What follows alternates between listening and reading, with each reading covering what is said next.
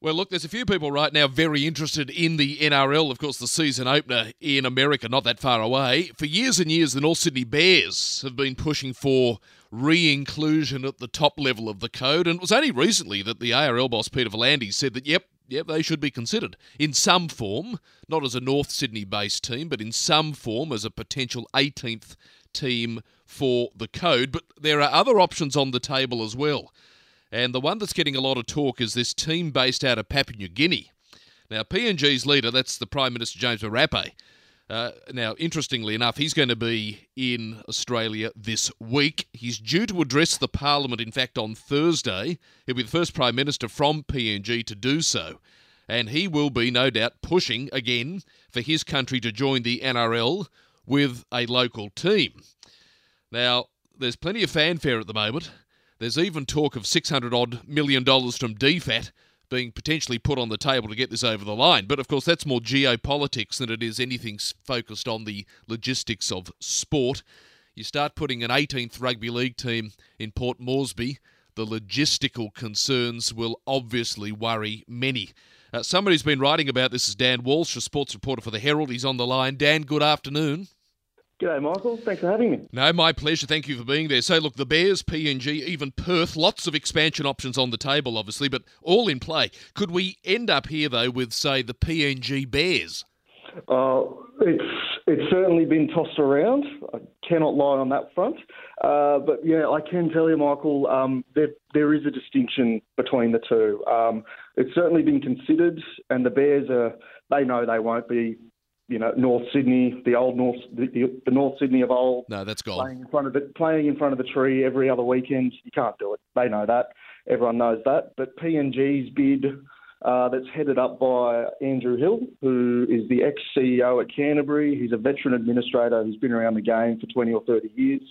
Uh, the package that he's putting together is for a PNG uh, a PNG franchise that basically stands alone and may they'll they've already got the PNG Hunters who play in the Queensland's yes. uh, Super Cup. They'll line up with them. Whether they use that logo, that's still to be decided. But it'll be a PNG team. It won't. That's the pitch at this stage anyway. It won't be Pacifica.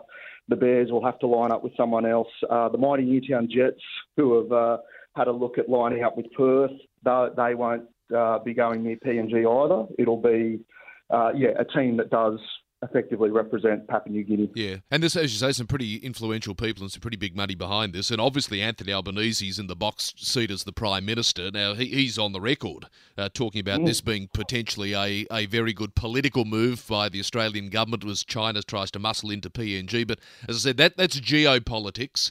And there's talk of 600 million potentially from DFAT being on the line to help sort of grease the wheels. Uh, the the rugby league as as an entity would be kind of keen to get their hands on that money, I'd imagine.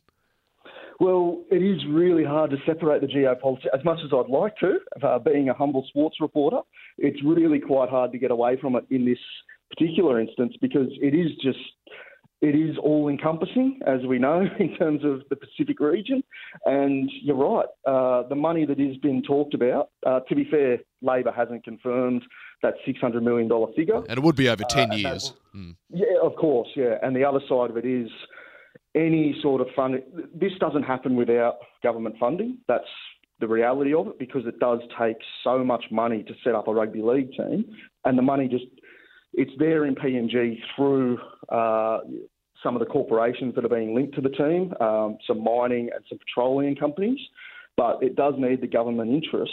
And so, with that, anyone involved with it, they want to guarantee as well as that money isn't going to disappear if mm. there's a change in government, which is a very fair point point to make. It's a good point. Just logistically, because you know, rugby league fans will be thinking, "Oh, crikey, it's one thing to go to Vegas for a season opener; it's another thing to head off to Port Moresby for the round 14 clash." Uh, but mm. uh, the flight from Sydney to Port Moresby, 2,742 kilometres. I mean, Perth's the other place being spoken about. It's 3,290 kilometres from Sydney to Perth. So I, I, know it's another country and it, it's another world away, obviously, Port Moresby and PNG, but it's actually closer to Sydney. It's a lot closer to Brisbane uh, than Perth ever is.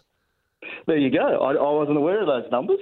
But uh, again, it, everyone's aware that this is a genuine logistic logistical challenge. And so what PNG, what the PNG bid is proposing to start with is that the player, players, their families, uh, basically the, the operation will be based in Cairns for the first X amount of years. Five years is the rough agreement as to what it would take to kind of get off the ground there. That the team would be based in Cairns and would fly in and out of Port Moresby on a private jet.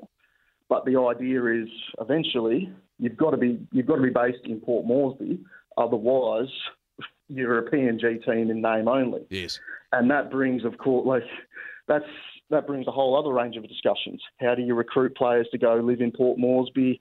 Uh, how do you keep them there? It's no one's pretending there aren't these challenges there, but there's also great opportunity because Papua New Guinea is rugby league mad. No one's disputing that, and anyone who's seen the scenes over there when a game's played or has had a chance to go to Papua New Guinea knows that they just live and breathe the yeah, game like yeah. no one else in the world. I think the word is intense. It's pretty intense, pretty intimidating for an away side as well. Look, I mean, there, there will be a lot said about this this week. As I said, the Papua New Guinea Prime Minister will be addressing the Australian Parliament on Thursday. This is no doubt front and centre behind the scenes, uh, tying in with all the talk around China and naval bases and everything else. So, uh, sport and politics mixing again. It would be fascinating to see where the ARL land. They're expected to make a decision, what, midway through the year on the expansion, are they?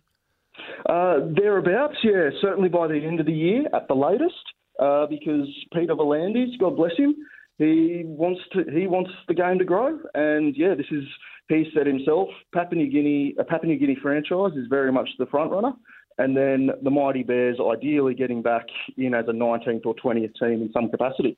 Great to talk. Time will tell. Thank you, Dan. Appreciate it. Anytime, Michael. Good on you. All the best. Dan Walsh there from the Sydney Morning Herald.